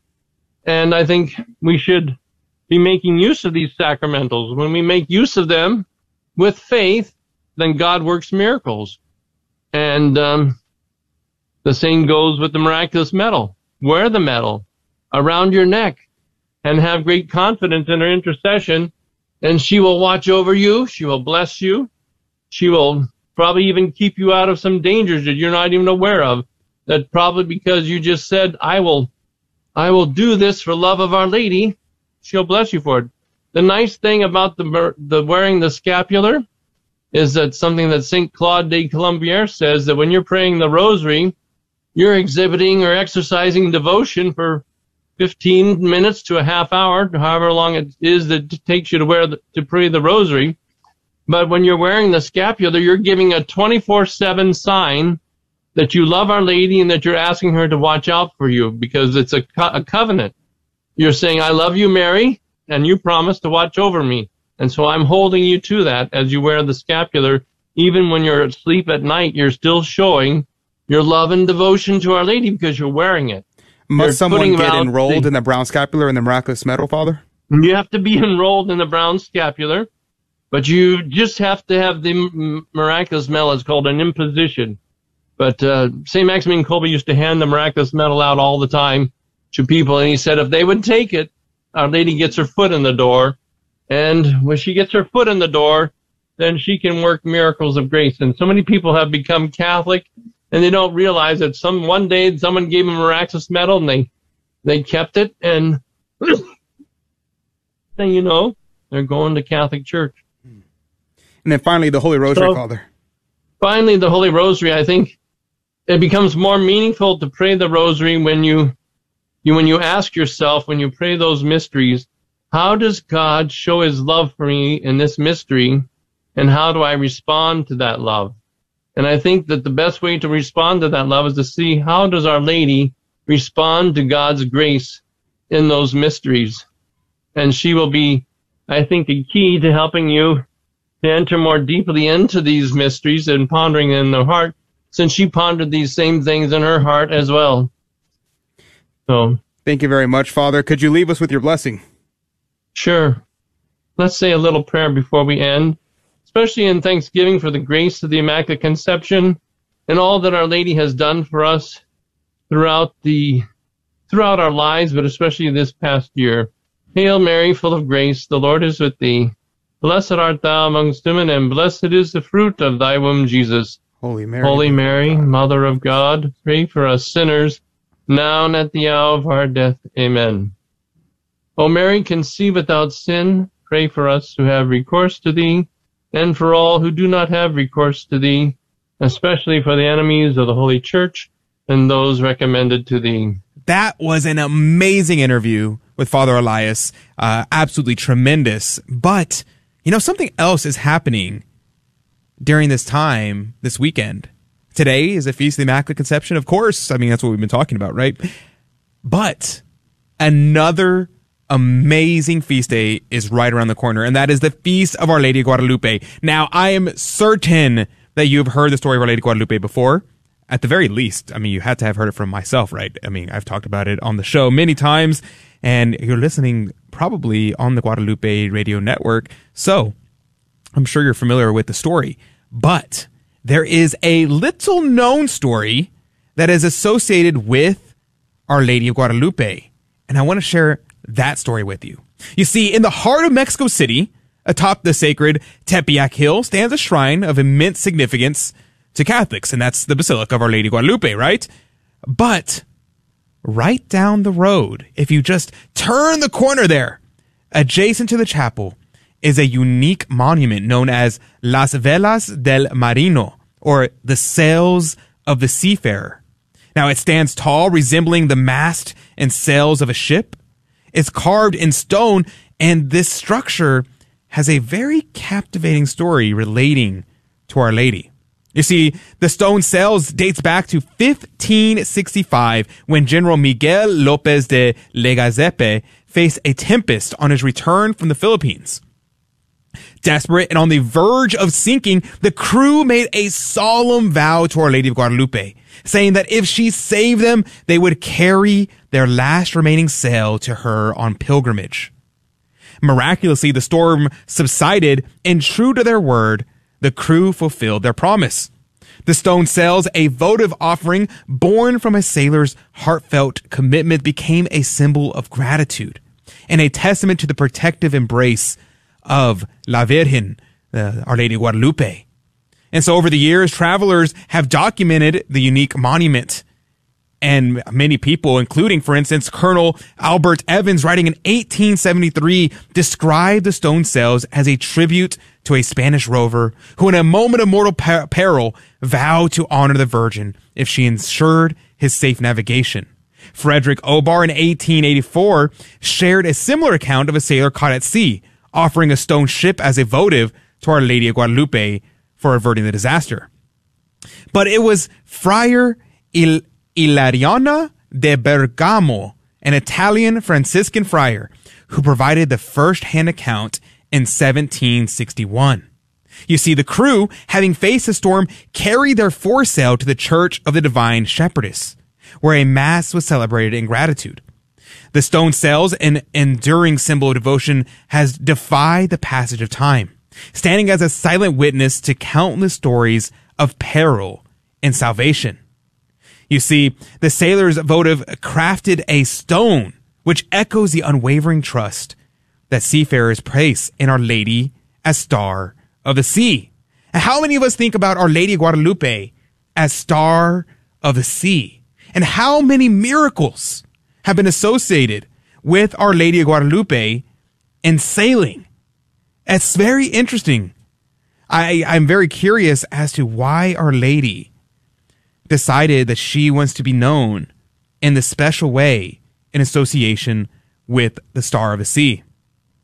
So as we think about this stone cell, and if you ever get to go to Mexico City, uh, check it out right by the Basilica there.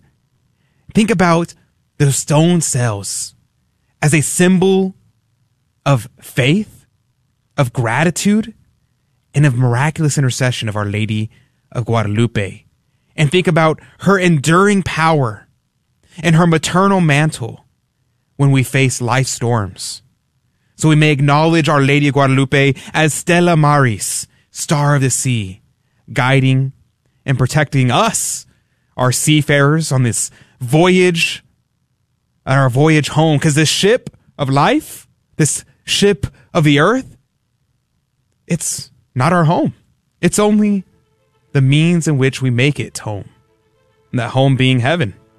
So let us pray this weekend to Our Lady of Guadalupe as Star of the Sea. Let's ask Our Lady of Guadalupe to give us the courage and the strength and the miracles that we need to face the different torments, the, the crashing waves of life. And let us remember, like all of these different people who brought their sails, who built stone sails, who built a stone boat, who brought pieces of their boats to Our Lady Guadalupe, let's be like them. Let's be like them and remember to give thanks to Our Lady. So let us meditate upon that today. May God bless you. May God love you. And Mary, conceived without sin, pray for us who have recourse to thee. And Our Lady of Guadalupe, Star of the Sea, pray for us. God bless you. God love you. For joining us on your Catholic Drive Time, where it is our pleasure to keep you informed and inspired. Join us Monday through Friday at the same time, right here on your favorite Catholic radio station. Don't forget to connect with us. Just go to facebook.com forward slash Catholic Drive Time. Again, that's facebook.com forward slash Catholic Drive Time. Be sure to share more than just us today. Share Jesus with everyone you meet. Bye now, and God love you.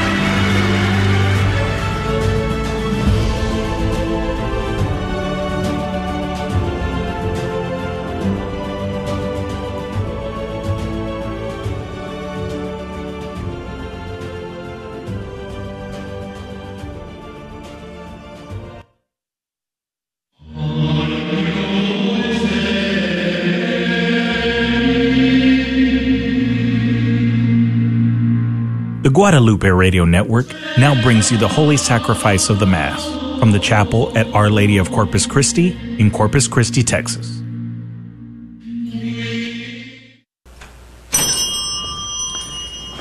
Immaculate Mary, thy praises we sing. You reignest in splendor with Jesus our King. Ave, Ave, Ave Maria, Ave, Ave Maria. In the name of the Father, and of the Son, and of the Holy Spirit. Grace to you and peace from God our Father and the Lord Jesus Christ. Brothers and sisters, let us acknowledge our sins and so prepare ourselves to celebrate the sacred mysteries. I confess to Almighty God and to you, my brothers and sisters, that I have greatly sinned in my thoughts and in my words, in what I have done, in what I have failed to do, through my fault, through my fault, through my most grievous fault. Therefore I ask Blessed Mary, ever Virgin, all the angels and saints, and you, my brothers and sisters, to pray for me to the Lord our God. May Almighty God have mercy on us, forgive us our sins, and bring us to everlasting life. Kyrie eleison. Christe eleison. Kyrie eleison. Glory to God in the highest, and on earth peace to people of good will. We praise you, we bless you, we adore you, we glorify you, we give you thanks for your great glory. Lord God, heavenly King, O God, Almighty Father, Lord Jesus Christ, only begotten Son, Lord God, Lamb of God, Son of the Father, you take away the sins of the world, have mercy on us. You take away the sins of the world, receive our prayer. You are seated at the right hand of the Father, have mercy on us. For you alone are the Holy One, you alone are the Lord. You alone are the Most High, Jesus Christ with the Holy Spirit, in the glory of God the Father. Amen. Amen. Let us pray. O God, who by the Immaculate Conception of the Blessed Virgin prepared a worthy dwelling for your Son, grant, we pray, that as you preserved her from every stain, by virtue of the death of your Son which you foresaw, so through her intercession we too may be cleansed and admitted to your presence. Through our Lord Jesus Christ, your Son, who lives and reigns with you in the unity of the Holy Spirit, God forever and ever. Amen. A reading from the book of Genesis. After the man Adam had eaten of the tree, the Lord God called to the man and asked him, "Where are you?" He answered, "I heard you in the garden, but I was afraid because I was naked, so I hid myself." Then he asked, "Who told you that you were naked? You have eaten then from the tree of which I had forbidden you to eat." The man replied, "The woman whom you put here with me, she gave me fruit from the tree, and so I ate it." The Lord God then asked the woman, "Why did you do such a thing?" The woman answered, "The serpent tricked me into it, so I ate it."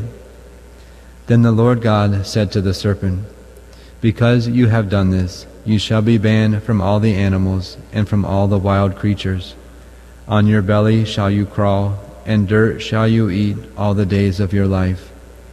I will put enmity between you and the woman, and between your offspring and hers. He will strike at your head, while you strike at his heel. The man called his wife Eve, because she became the mother of all the living. The word of the Lord. Sing to the Lord a new song, for he has done marvelous deeds. Sing to the Lord a new song, for he has done marvelous deeds. Sing to the Lord a new song, for he has done wondrous deeds. His right hand has won victory for him, his holy arm. Sing to the Lord a new song, for he has done marvelous deeds. The Lord has made his salvation known. In the sight of the nations he has revealed his justice. He has remembered his kindness and his faithfulness toward the house of Israel. Sing to the Lord a new song, for he has done marvelous deeds. All the ends of the earth have seen the salvation by our God. Sing joyfully to the Lord, all you lands. Break into song, sing praise. Sing to the Lord a new song, for he has done marvelous deeds. A reading from the letter of Saint Paul to the Ephesians. Brothers and sisters, blessed be the God and Father of our Lord Jesus Christ, who has blessed us in Christ with every spiritual blessing in the heavens, as he chose us in him before the foundation of the world, to be holy and without blemish before him. In love, he destined us for adoption to himself through Jesus Christ, in accord with the favor of his will, for the praise of the glory of his grace that he granted us in the Beloved. In him we were also chosen, destined in accord with the purpose of the one who accomplishes all things according to the intention of his will, so that he might exist for the praise of his glory, we who first hoped in Christ. The word of the Lord.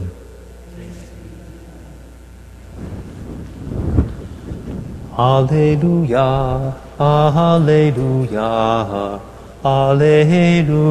Alleluia, alleluia, alleluia. Hail Mary, full of grace, the Lord is with you. Blessed are you among women. Alleluia, alleluia, alleluia. The Lord be with you. A reading from the Holy Gospel according to Luke. Glory to you, Lord. The angel Gabriel was sent from God to a town of Galilee called Nazareth, to a virgin betrothed to a man named Joseph of the house of David, and the virgin's name was Mary. And coming to her he said, Hail, full of grace, the Lord is with you. But she was greatly troubled at what was said, and pondered what sort of greeting this might be. Then the angel said to her, Do not be afraid, Mary, for you have found favor with God.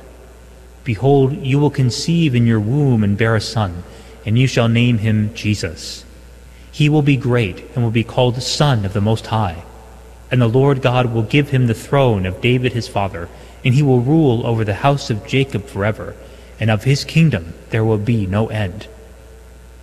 But Mary said to the angel, How can this be, since I have no relations with a man? And the angel said to her in reply, The Holy Spirit will come upon you, and the power of the Most High will overshadow you. Therefore the child to be born will be called Holy, the Son of God. And behold, Elizabeth, your relative, has also conceived a son in her old age, and this is the sixth month for her who was called barren, for nothing will be impossible for God. Mary said, Behold, I am the handmaid of the Lord. May it be done to me according to your word. Then the angel departed from her. The Gospel of the Lord. Praise to you, Lord Jesus Christ.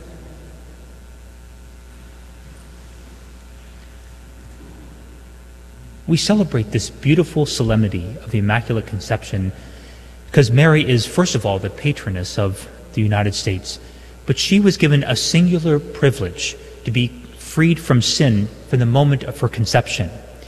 It is Blessed Pius the Ninth on December eighth, eighteen fifty-four, who defined this as one of the Marian dogmas of the Church. It has been, of course, believed for centuries, so at least from, since the fifth century, and in fact one of the oldest churches in the United States was established in the mid sixteen hundreds in New Mexico, was called Purissima Concepcion, or the Most Pure Conception. This was, of course, by the Franciscans who promoted the Immaculate Conception very early on. Pius, Saint Blessed Pius the Ninth declared that we pronounce and define that the doctrine which asserts that the Blessed Virgin Mary, from the first moment of her conception, by a singular grace and privilege of Almighty God, and in view of the merits of Jesus Christ, Savior of the human race, was preserved free from every stain of original sin, is a doctrine re- revealed by God, and for this reason must be firmly and constantly believed by all the faithful. This belief and doctrine was confirmed in a very spectacular way, and just four years later, in eighteen fifty-eight, when Mary appealed, appeared to Saint Bernadette in a small village in France called Lourdes. It was on the last day when Mary revealed herself to Bernadette, saying, "I am the Immaculate Conception." Of course, she didn't know what that meant at all, but those who were, of course, in, in the circles of the Church knew exactly what it meant, that Mary had revealed that this was true. Where do we get this? In the, script, the scriptural basis, in the greeting that we hear in the Gospel today, when the angel Gabriel says, "Hail, full of grace," or sometimes translated, translated as "most highly favored one," from the Greek word kekaritomene, which means, which is only appears once in Scripture in this instant, and which we find the root, or the root word, in the letter to Saint Paul to the Romans that we hear today. In love he destined us for adoption to himself through Jesus Christ, in accord with the favor of his will, for the praise of the glory of his grace that he granted us in the Beloved.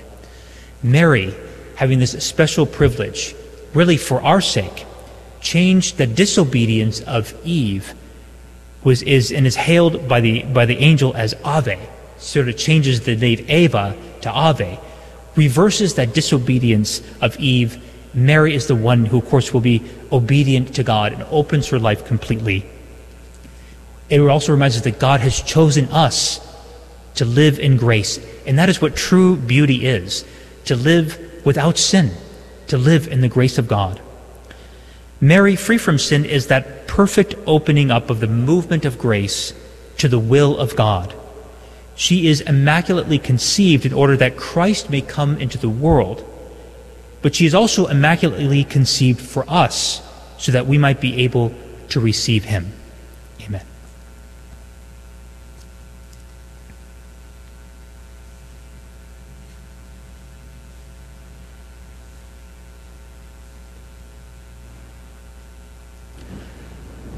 Today we say, we pronounce the Creed, and we will pray the Apostles' Creed.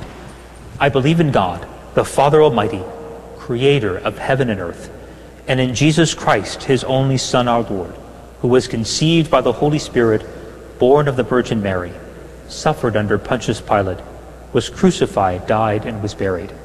He descended into hell. On the third day he rose again from the dead. He ascended into heaven and is seated at the right hand of the God, the Father Almighty. From there he will come to judge the living and the dead. I believe in the Holy Spirit, the Holy Catholic Church, the communion of saints, the forgiveness of sins, the resurrection of the body, and life everlasting. Amen. In company with Mary, the Mother of God, principal patron of, of, our, of, of the United States, we ask God to hear the prayers we offer for the whole human family, for the ministry of the Church, that Mary may imitate, or we, that the Church may imitate the Blessed Virgin Mary, be ever receptive to God's word and ever trustful in God's ways. Let us pray to the Lord. For our world, that the mercy of God may bring peace and truth to broken humanity, and that the justice of God may prevail. Let us pray to the Lord. for all who face difficult decisions in life, that they may be strengthened by the courage and humility of Mary. Let us pray to the Lord. For all who have died, especially those known to us, that they may know the joy of eternal life in heaven. Remember in a special way in this Mass, Elena Belmontes, for the repose of her soul. Let us pray to the Lord. For those who are suffering from illness of mind and body, from loneliness or hardship, that they may trust in God and be comforted by the healing touch of Jesus. Let us pray to the Lord. Gracious and ever-living God, we ask you to hear our prayers and grant us that we that we that we need so and grant us all that we need, so that like Mary we may know and do your will. We ask this through Christ our Lord. Amen.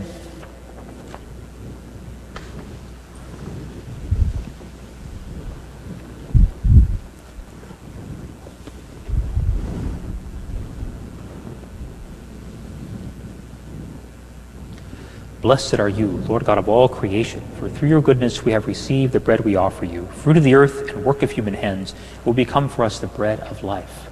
Blessed be God forever.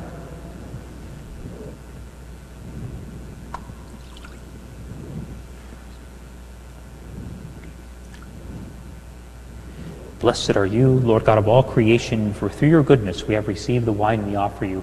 Fruit of the vine and work of human hands will become our spiritual drink. Blessed be God forever.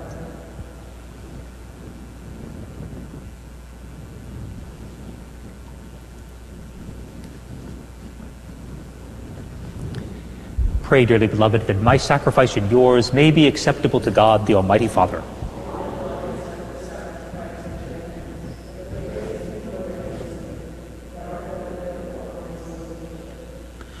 Graciously accept the saving sacrifice which we offer you, O Lord, on the solemnity of the Immaculate Conception of the Blessed Virgin Mary, and grant that as we profess her on account of your pre prevenient grace to be untouched by any stain of sin, so through her intercession we may be delivered from all our faults, through Christ our Lord.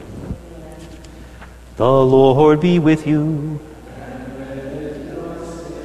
Lift up your hearts. Let us give thanks to the Lord our God. It is truly right and just, our duty and our salvation, always and everywhere to give you thanks, Lord, Holy Father, Almighty and Eternal God. For you preserved the most blessed Virgin Mary from all stain of original sin, so that in her, endowed with the rich fullness of your grace, you might prepare a worthy mother for your Son, and signify the beginning of the Church, his beautiful bride without spot or wrinkle. She, the most pure virgin, was to bring forth a Son, the innocent Lamb, who would wipe away our offenses. You placed her above all others to be your people, to be for your people an advocate of grace and a model of holiness. And so in the company of the choirs of angels we praise you, and with joy we proclaim, Holy, holy, holy Lord God of hosts, heaven and earth are full of your glory. Hosanna in the highest. Blessed is he who comes in the name of the Lord. Hosanna in the highest. You are indeed holy, O Lord, the fount of all holiness. Make holy, therefore, these gifts, we pray, by sending down your Spirit upon them like the dewfall, so that they may become for us the body and blood of our Lord Jesus Christ. At the time he was betrayed and entered willingly into his passion, he took bread and, giving thanks, broke it and gave it to his disciples, saying, Take this, all of you, and eat of it, for this is my body, which will be given up for you.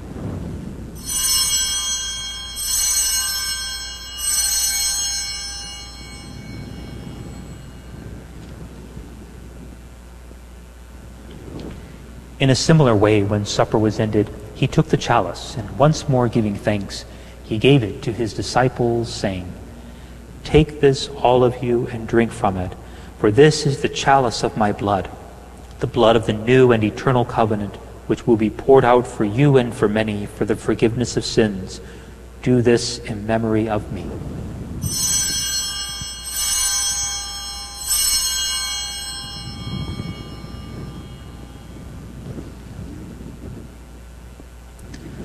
The mystery of faith.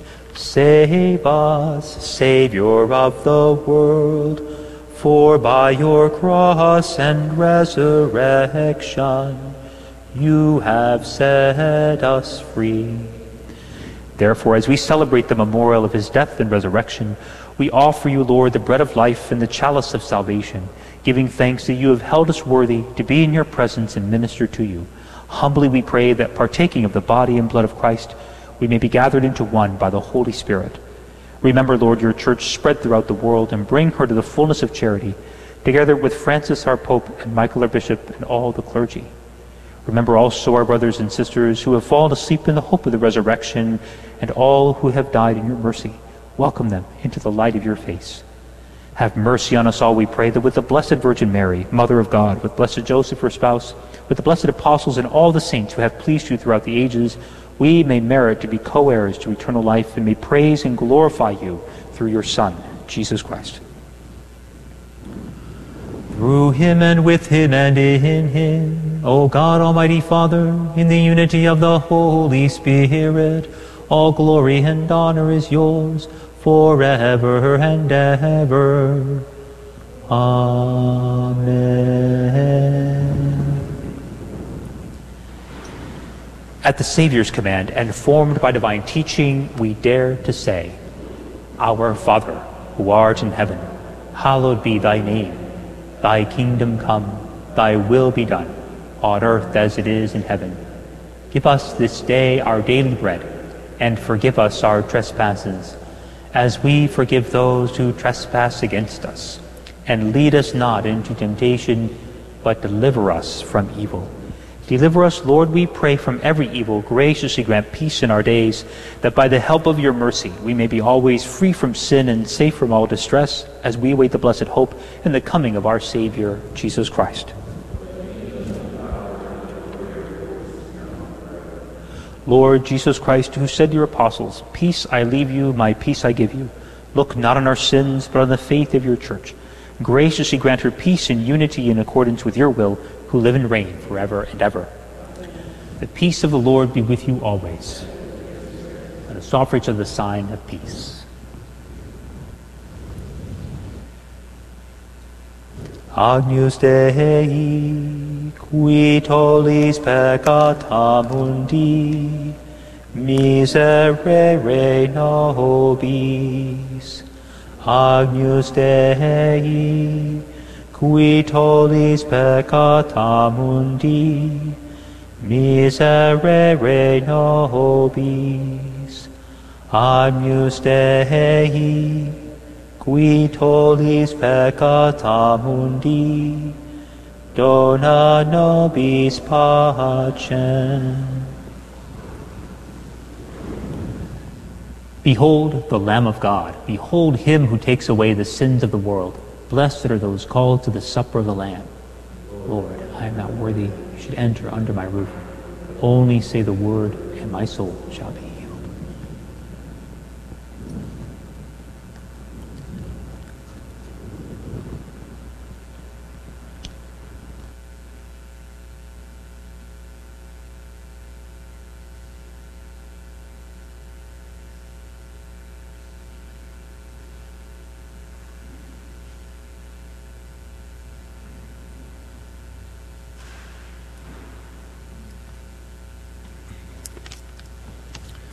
For those unable to receive communion and those joining us online and through Guadalupe Radio, let us pray together the act of spiritual communion. My Jesus, I believe that you are present in the most holy sacrament. I love you above all things, and I desire to receive you into my soul. Since I cannot at this moment receive you sacramentally, Come at least spiritually into my heart. I embrace you as if you were already there, and unite myself wholly to you. Never permit me to be separated from you. Amen.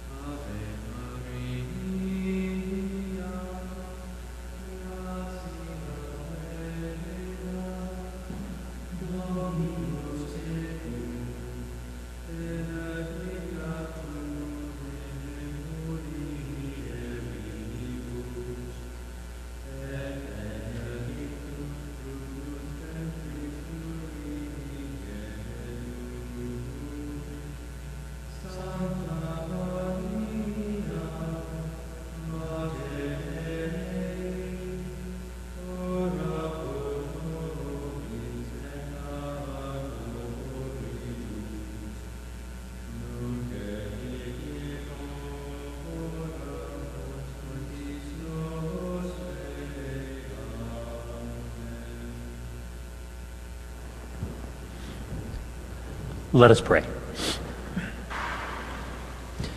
May the sacrament we have received, O Lord our God, heal us, heal in us the wounds of that fault from which in a singular way you preserved Blessed Mary in her Immaculate Conception, through Christ our Lord. The Lord be with you. Bow down for the blessing. May God, who through the childbearing of the Blessed Virgin Mary willed in, her, in his great kindness to redeem the human race, be pleased to enrich you with his blessing. Amen. May you know always and everywhere the protection of her through whom you have been found worthy to receive the author of life. Amen. May you, who have devoutly gathered on this day, carry away with you the gifts of spiritual joys and heavenly rewards. Amen. And may the blessing of Almighty God, the Father, and the Son, and the Holy Spirit come down on you and remain with you forever. Go and announce the gospel of the Lord. Thanks be to God. Hail, Holy Queen, enthroned above, O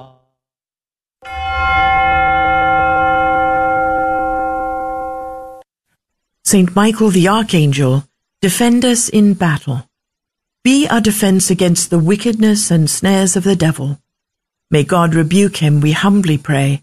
And do thou, O Prince of the heavenly host, by the power of God, thrust into hell Satan and all the evil spirits who prowl about the world, seeking the ruin of souls.